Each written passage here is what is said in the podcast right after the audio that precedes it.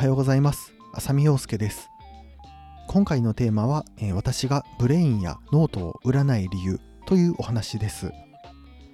今回はちょっと突っ込んだ話をしてみようかなと思っています。まずタイトルにある、えー、 Brain やノートって何かっていうとすごく簡単に言うと、えー、記事を有料で販売できるような仕組みです。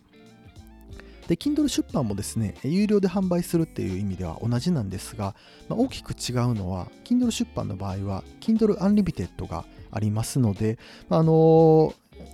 サブスクの会員の方は、えー、無料で読み放題ができるというようなところ。で一方でこのノートっていうのが、えーとまあ、いろんな売り方あるんですが、えー、基本的には1記事を単発でこの記事は500円とかこの記事は1000円とかそういった売り方ができる。これが大きな違いかなと思っています。で、えっと、本題なんですが、え私があのこの Brainとか note、まあ、1記事1000円とか2000円とかそういった記事の売り方は、えっと、していなくて、えー、今のところする予定もないです。でなんでかっていうと結論から言うとあの信頼残高の考え方です。で私が強く意識しているのがこの信頼残高の考え方で基本的に、えー、なるべく無料とか無料に近いやり方私の場合は Kindle Unlimited なんですが、まあ、そういった方法でなるべく有用な情報をどんどん出していくと自分の信頼ってあの世間的にあの高まっていくのかなと思っています。でそうやってコツコツコツコツ信頼を今高めていってる状態でただですね、えっと、この信頼が落ちる場合っって何かっていうとやっぱり自分に対して失望された時その時に自分の信頼が落ちてしまいます。で私がすごく恐れているのが積み上げてきた信頼が崩れること。これが一番私は恐れています。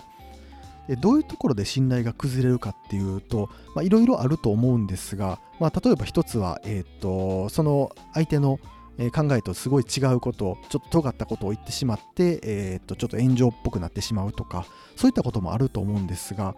でパターンとして多くあるのはですね、えっと、やっぱり高額商品を売ってもその中身が、商品の価格に見合わないこれが信頼残高を落とす一つの原因かなと思っています。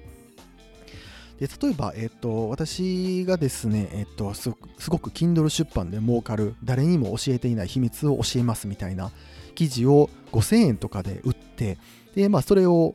ある人が買ったとします。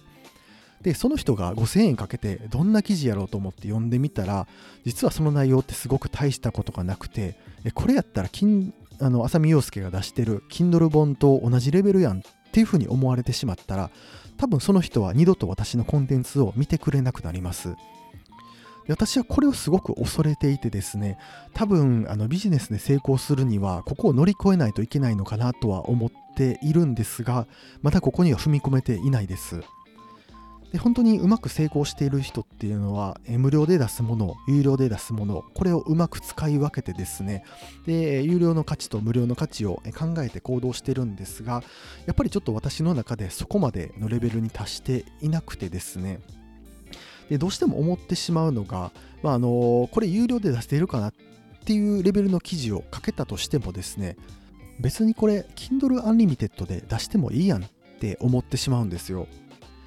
言ってしまえばあのノートも Brainも Kindle もあの記事を書くっていう意味では全く同じなので基本的に私は、えっと、多くの人に知られてもいい情報っていうのはもう無料の媒体無料に近い媒体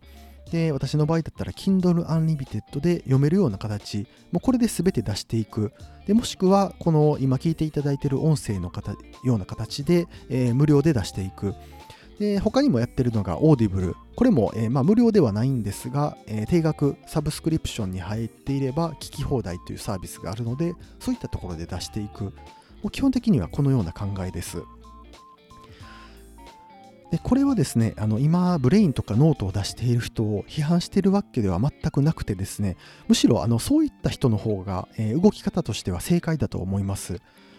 これはちょっと私のただの、え、個人的な考えなので、まあ、これをやれっていうわけでは全くなくてですねむしろそれを乗り越えて、え、有料の記事も書いて、え稼ぐことにつなげる。これが正しい動きだと思うんですが私はこれがもう自分に向かないなともう分かっているのでやらないです。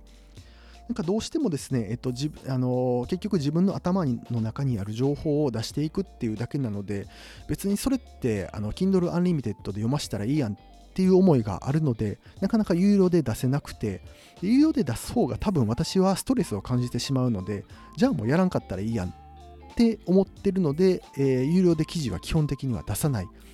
でもし有料で今後記事を出すことがあればですね、まあ、この情報を多くの人に知られたら意味がないな。そんな情報であれば多分有料で出すと思います。で Kindle Unlimited で出すからにはですね、私はあの広く読まれたい、広くの多くの人に知ってほしいと思っているので、あの特に多くの人に知られても問題ない情報っていうこと、これは今後もどんどん Kindle Unlimited で出していきます。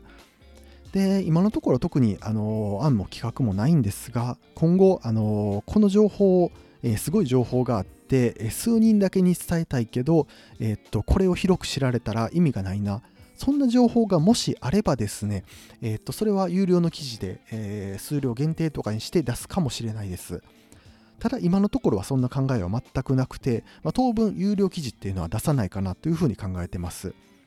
なので、私のコンテンツを知りたければですね、基本的に Kindle Unlimited に入っていただく、もしくは Audible に加入していただいていたら、す、べ、て、その範囲内で見ることができるので、そういったところ、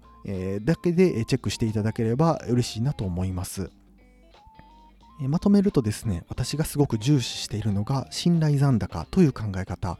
でなるべく無料や無料に近い媒体で、えー、有用な情報を出していくことで自分の信頼が世間的に高まっていく。ただ、えー、っとそこを、えー、っと減らその信頼残高を減らしてしまうのが、まあ、有料コンテンツで相手を失望させた時これが、え、自分の信頼残高が大きく減ってしまうなというふうに感じていて、でえっと、それを、まあ、恐れてというか、それを避けるために、えー、まあ、私の考えにもあまり合わないので、有料記事は基本的に出さないというようなスタンスでやっています。ただですね、一方で、えー、っと、私が唯一お金を取ってでも、えー、やりたいなと思っていることが実は一つだけあります。私の基本的な方針としては、えー、高額商品はもう売らないというような方針でやっているんですが、一つだけですね、えー、高額で出す意味がある、むしろ高額で出さないと意味がないっていう商品がありまして、ちょっとその話についてはですね、次回の放送で、お伝えしていこうと思います。それではまた。